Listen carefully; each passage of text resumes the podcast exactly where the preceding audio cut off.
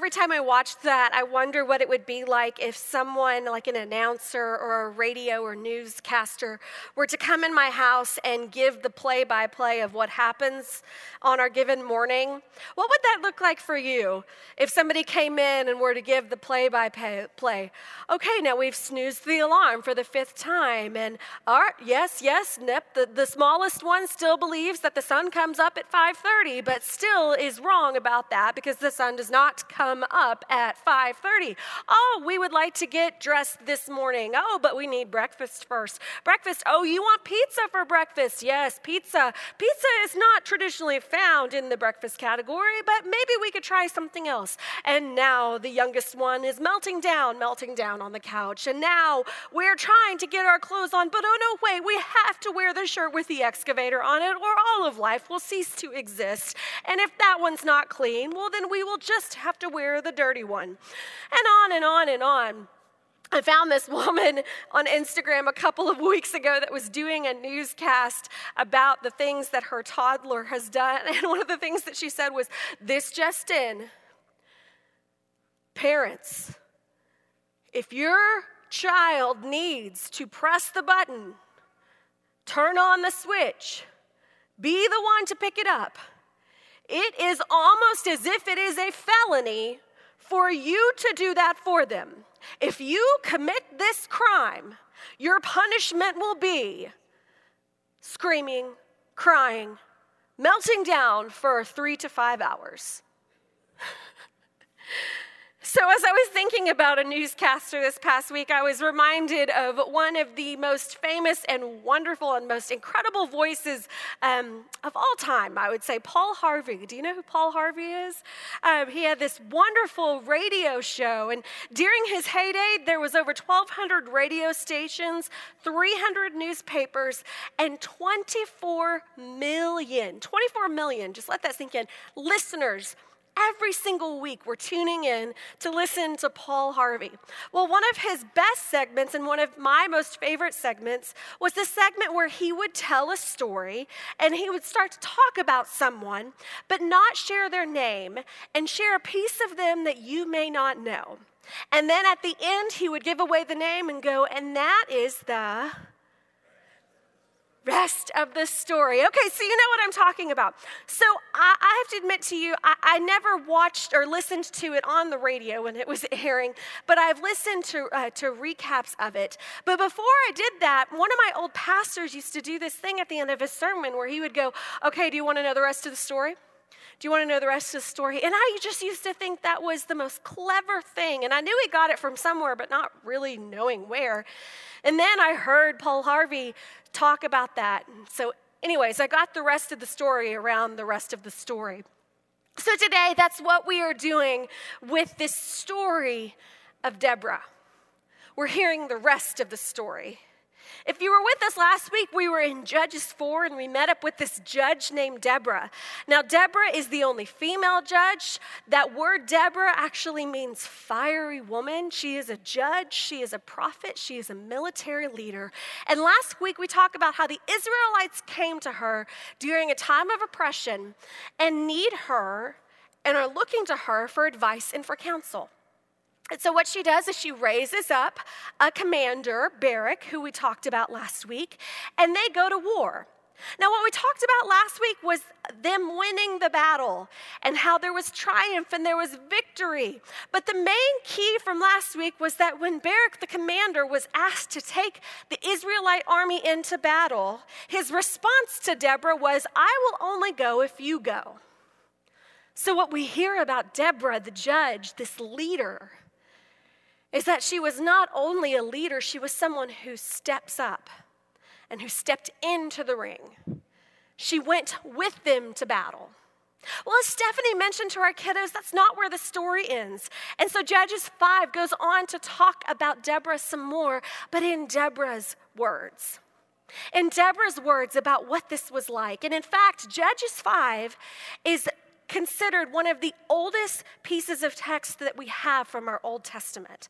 Now, that might be confusing because as we read the Old Testament and as we read the New Testament, it's easy to think that this all just sort of happened chronologically and then it was all just sort of placed the books there chronologically. But no, Many of our texts are written at different times and by different people in different eras and for different reasons, which can make the context really confusing.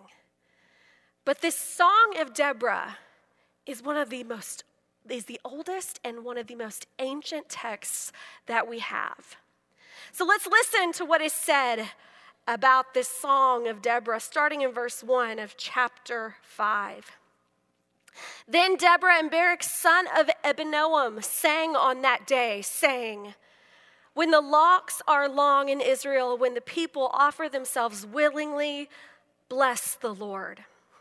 Hear, O kings, give ear, O princes, to the Lord I will sing. I will make melody to the Lord, the God of Israel. Lord, when you went from Seir, when you marched from the region of Edom, the earth trembled and the heavens poured. The clouds indeed poured water. The mountains quaked before the Lord, the one of Sinai, before the Lord, the God of Israel. In the days of Shamgar, son of Anath, in the days of Jael, caravans ceased and travelers kept to the byways. The peasantry prospered in Israel. They grew fat under plunder because you arose, Deborah, arose as mother in Israel. When new gods were chosen, then war was in the gates. Was shield or spear to be seen among 40,000 in Israel? My heart goes out to the commanders of Israel who offered themselves willingly among the people. Bless the Lord. Tell of it, you who ride on white donkeys, you who sit on rich carpets, and you who walk by the way.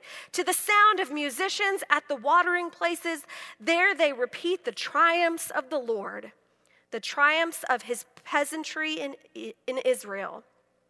Then down to the gates marched the people of the Lord. Awake, awake, Deborah, awake, awake, utter song. Arise, Barak, lead away your captives, son of Abinoam. Then down marched the remnant of the noble. The people of the Lord marched down for against him for him against the mighty. The people of the Lord marched down for him against the mighty. So there's this interesting word that I found in here more than once. It's this word peasantry. And I wondered, why are we referring to the Israelites as peasants? And then I began to realize that other than saying, well, the Israelites were oppressed, we really don't even know why they went into battle in the first place. So I started to do some digging for the rest of the story, and what I found is that Israelites, even in the promised land, in the land of Canaan where they were, they were in 12 different tribes that were scattered all around. And in between those tribes were these more um, urban areas of the Canaanites.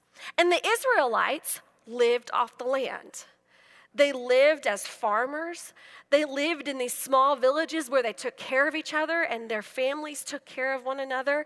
And they provided for one another through the land, through the crops, through what they could do with their own hands and what they could build. Well, it turns out that as commerce increases, as industry increases in some of these cities, some of these bigger areas, there's a king that rules over these areas.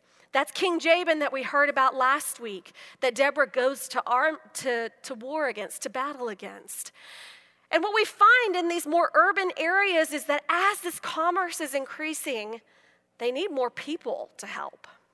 They need more people to help build the structures. They need more people to help trade and travel. They need more people to help with all that is going on. And it seems fitting that these people who are living out in the middle of nowhere should be doing more for their king. They should be doing more for this area that they are living in. And so the Israelites find themselves in a very similar situation that they found themselves in in Egypt. They're back in slavery. They are back working at the mercy of an authority. In this case, it's a king. Back in Egypt, it was a Pharaoh. They are told, You are here your worth, your individuality, and your group as a community, what your worth is, is to give something, be productive for the king. And so they're taken away from their villages, away from their farms and from their crops and from their families in order to make productivity for a king. Not a king that they serve, not a king that they worship, but a king that commands it of them. So when they go to Deborah, this is why they go to Deborah. Deborah, the judge, she is actually one of the few judges that actually hands out judicial rulings. She's called in chapter 5 that we just read the mother of Israel. Now, when I think of a mother, I think of someone who's very nurturing, who is very calm. But when I think of a mother, I also think of the times that me and my brother got into fight. We didn't go to dad, we went to mom. And so the Israelites are going to mom. Mom, we are in a bad situation. This isn't fair. And at this point, they have been oppressed and in slavery for 20 years. And so when Deborah hears this, the ruling that she gives, the one that she discerns, the one that she prophesies about from God, is a ruling around justice. It's a ruling that the oppressed not be oppressed simply because they are peasants or that because they live differently or live off the land, but instead be able to live the way that God intended for them to live and to be freed from this slavery. So, this is what chapter 5 goes on to say about this battle. In verse 19, it says, The kings came, they fought, then fought the kings of Canaan. At Taanach by the waters of Megiddo, they got no spoils of silver. The stars fought from heaven. From their courses, they fought against Sisera, who was the um, commander of King Jabin's army. The torrent Kishon swept them away. The onrushing torrent, the torrent of Kishon. March on, my soul, with might. Then jumping down to verse 31, it says, So perish all your enemies, O Lord. But may your friends be like the sun as it rises in its might. And then it says, and the land was at rest for 40 years. There's this image in this beautiful poetic um, verses of chapter 5 from Deborah. And they're actually images and poetry that we find other places in Scripture.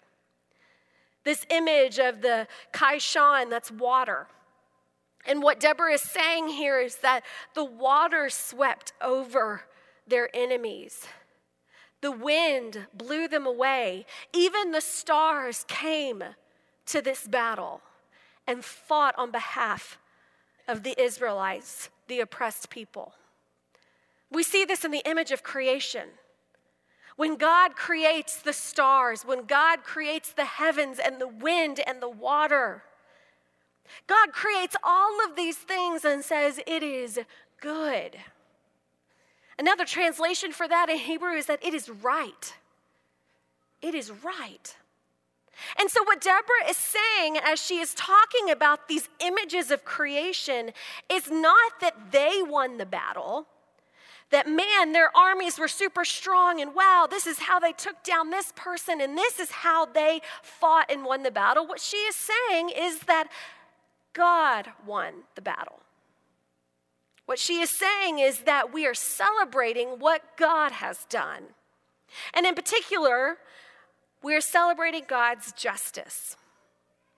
There's many places in our scripture that celebrate the establishment of God's justice all throughout the Old Testament in the Hebrew Bible, what you see the Israelites doing and the prophets and the judges and those who speak on behalf of God, they are celebrating the establishment of what God is doing. God's freedom, God's deliverance, God's rescue, God's saving, and ultimately God's justice, making things right. Mary talks about it in the first chapter of Luke. When she finds out that she is pregnant and going to bear the Son of God, the Messiah, she sings a very similar poetry song about God's justice. She says, My soul magnifies the Lord, and my spirit rejoices in God, my Savior, for he has looked with favor on the lowliness of his servant. Surely from now on, all generations will call me blessed, for the mighty one has done great things for me. And holy is his name. His mercy is for those who fear him from generation to generation. He has shown great strength with his arm. He has scattered the proud in the thoughts of their hearts. He has brought down the powerful from their thrones and lifted up the lowly.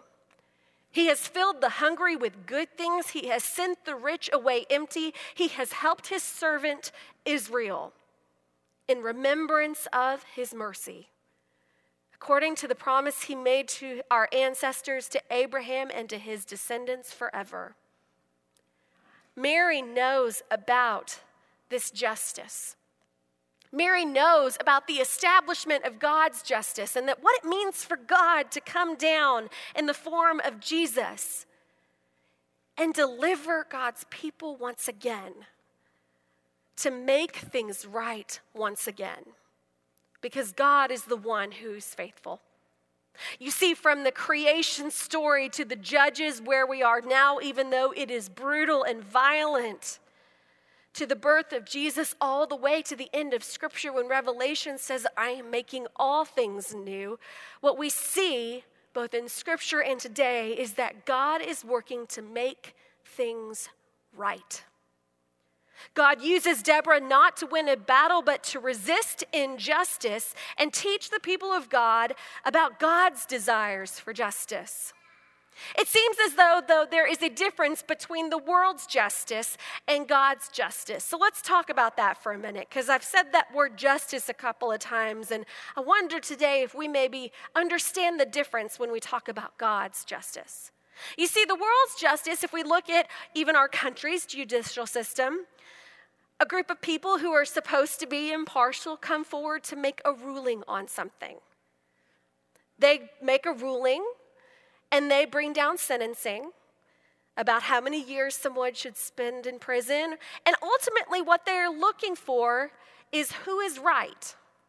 What they're looking for is who has the right answers, where is the truth found? And in a perfect, in a perfect scenario, that would always work to bring justice.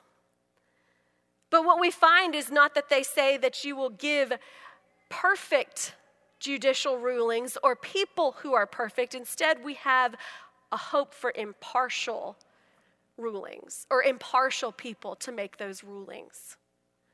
But you see, that's a little bit different than God. Because God is, in fact, pretty partial.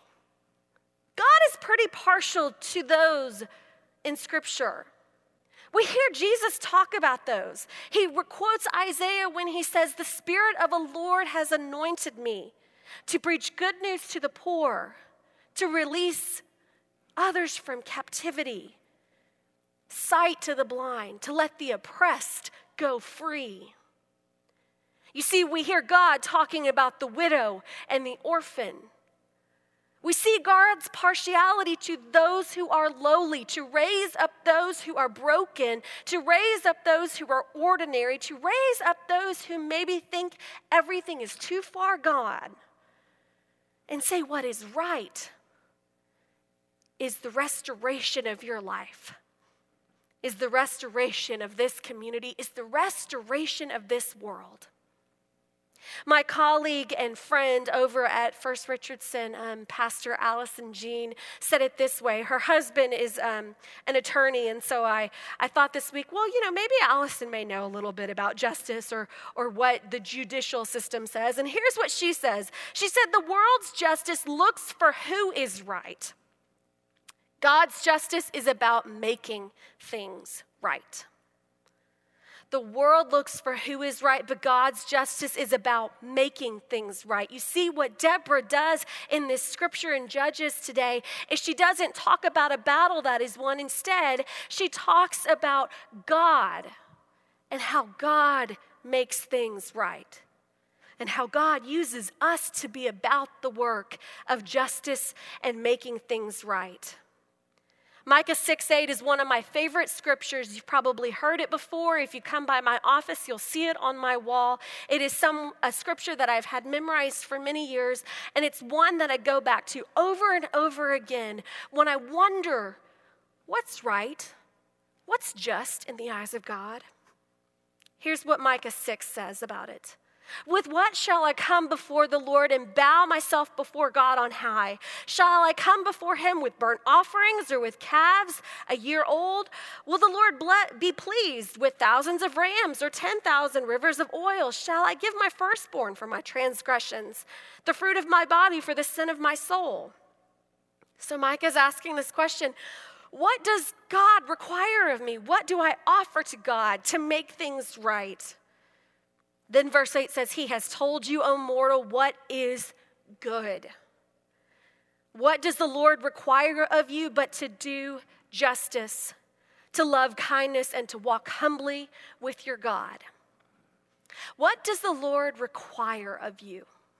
Another way to say that is what does the Lord command of you? What does the Lord command of you and of me and of our community?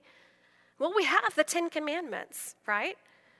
We have all of these commandments in Scripture. We have Jesus who tells us that the greatest two um, commandments in our Scriptures that God has given us is to love God and to love our neighbor. Now, we might see these commandments or requirements as God looking to cast a stone at us or say, uh uh-uh, uh no, you didn't do that right. But you know what the commandments are actually intended for? They're intended as a way of God's people living out God's purpose. They are there to help us align us with God's purpose, to be God's people who live out God's purpose. He has told you, O mortal, what is good. There is that word again good when God created the heavens and the earth, when God created the waters of the sea, when God created you, and when God created me, God said it was good. That word good means right. So, what does God require of us? What does God call us to? What is our purpose? To make things right to do justice. I don't know about you, but for me, that feels really overwhelming most days. What does it look like in our lives? What does it look like for us to make things right? And how might we live that out? Doing justice. Well, friends, I've got good news. We already do that as a community of faith. When you come into this place and you hear about a need in our community like pajamas or school supplies, you bring them. Until the boxes are overflowing and we are giving out hundreds of thousands of school supplies for children because what we know and believe is what is right, which is that God's creation, God's humanity, means that we dignify one another and we don't believe any child is more special or important than another child, and they all deserve the same school supplies. You see, even in a very small act, we make things right. There are small ways and there are big ways to make things right, but what you will find over and over again, and what I have found, is that justice and generosity are siblings. Justice and generosity are siblings. You see, because we can't make things life if we are not willing to offer ourselves. We cannot make things right if we are not willing to give generously. Ultimately, that is the story of creation. That is the establishment of God's justice, is that God gives to us over and over and over again to make things right to show us our value as God's creation. And we, as God's creation, have the capacity to give in a way that makes things right, that does justice, loves kindness, and walks humbly. Friends, that today is the rest of the story.